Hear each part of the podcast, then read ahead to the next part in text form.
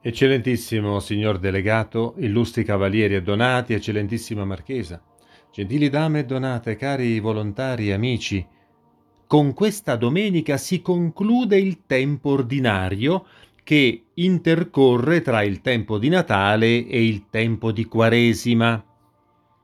Infatti mercoledì prossimo, delle ceneri, avrà inizio la Quaresima con il digiuno e l'astinenza. Nel Vangelo di questa domenica il Signore Gesù ci chiede un'estrema attenzione perché l'ipocrisia e la presunzione possono intaccare in maniera subdola anche le anime più sensibili, dando ad alcuni cristiani l'illusione di essere dei buoni fedeli mentre in realtà sono solo dei pessimi esempi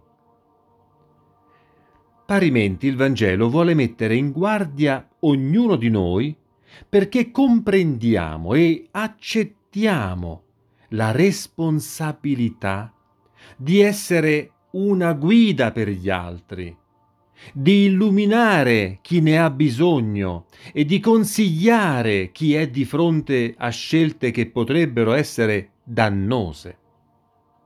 Insomma, possiamo fare tanto del bene o tanto del male con i nostri comportamenti, con il nostro esempio.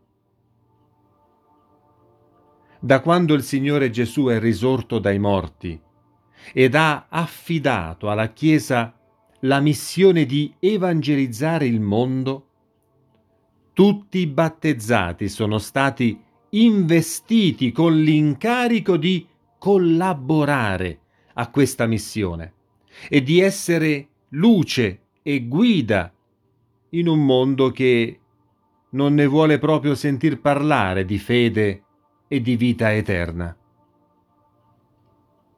Esiste una cecità che non è del corpo, ma dello spirito, ed essa è subdola e pericolosissima quando l'umanità perde la sua capacità di guardare oltre il profitto, oltre l'interesse materiale, oltre la propria autoesaltazione, quando l'uomo rinuncia a valutare l'altro per quello che è veramente e lo pesa solo per quello che può dare e produrre, quando non si riesce a guardare un poco oltre la vita terrena, considerata fine a se stessa, quando la religione resta una pratica rinchiusa dentro le mura della Chiesa, allora si è ciechi di spirito. Ed ecco gli elementi comportamentali di chi è cieco di spirito ritiene di sapere tutto e comprendere tutto. Pensa di essere superiore a tutti o alla peggio uguale a chiunque. Dispensa consigli e impone il suo modello come risolutivo di ogni problema. Giudica gli altri deficienti e trova da ridire su tutti cerca la pagliuzza nell'occhio del prossimo ed essendo cieco non vede la trave nel suo occhio. Insomma, il cieco di spirito è soprattutto un ignorante di se stesso, dei suoi limiti, delle sue miserie. Non si accorgerà mai che i frutti che egli produce sono cattivi e che dal tesoro del suo cuore trae solo il male. L'ignoranza di se stessi, l'incapacità all'autoanalisi sono e resteranno l'origine di tutti i mali umani, di tante tragedie sociali, di tanti disastri relazionali.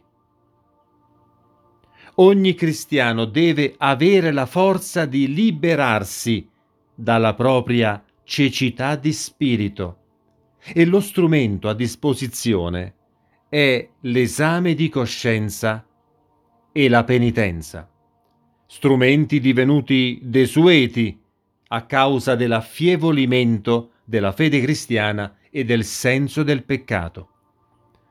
Cari cavalieri, la nostra lotta contro il male, contro la povertà, contro la malattia, prende inizio da una lotta contro la cecità di spirito, l'ignoranza di se stessi, l'ipocrisia e l'arroganza. Dobbiamo liberarci da queste meschinità se vogliamo dare un lodevole successo alla nostra missione e fare della nostra appartenenza all'ordine giovannita una vera collaborazione alla missione redentiva del Signore Gesù. Sia lodato Gesù Cristo. Amen.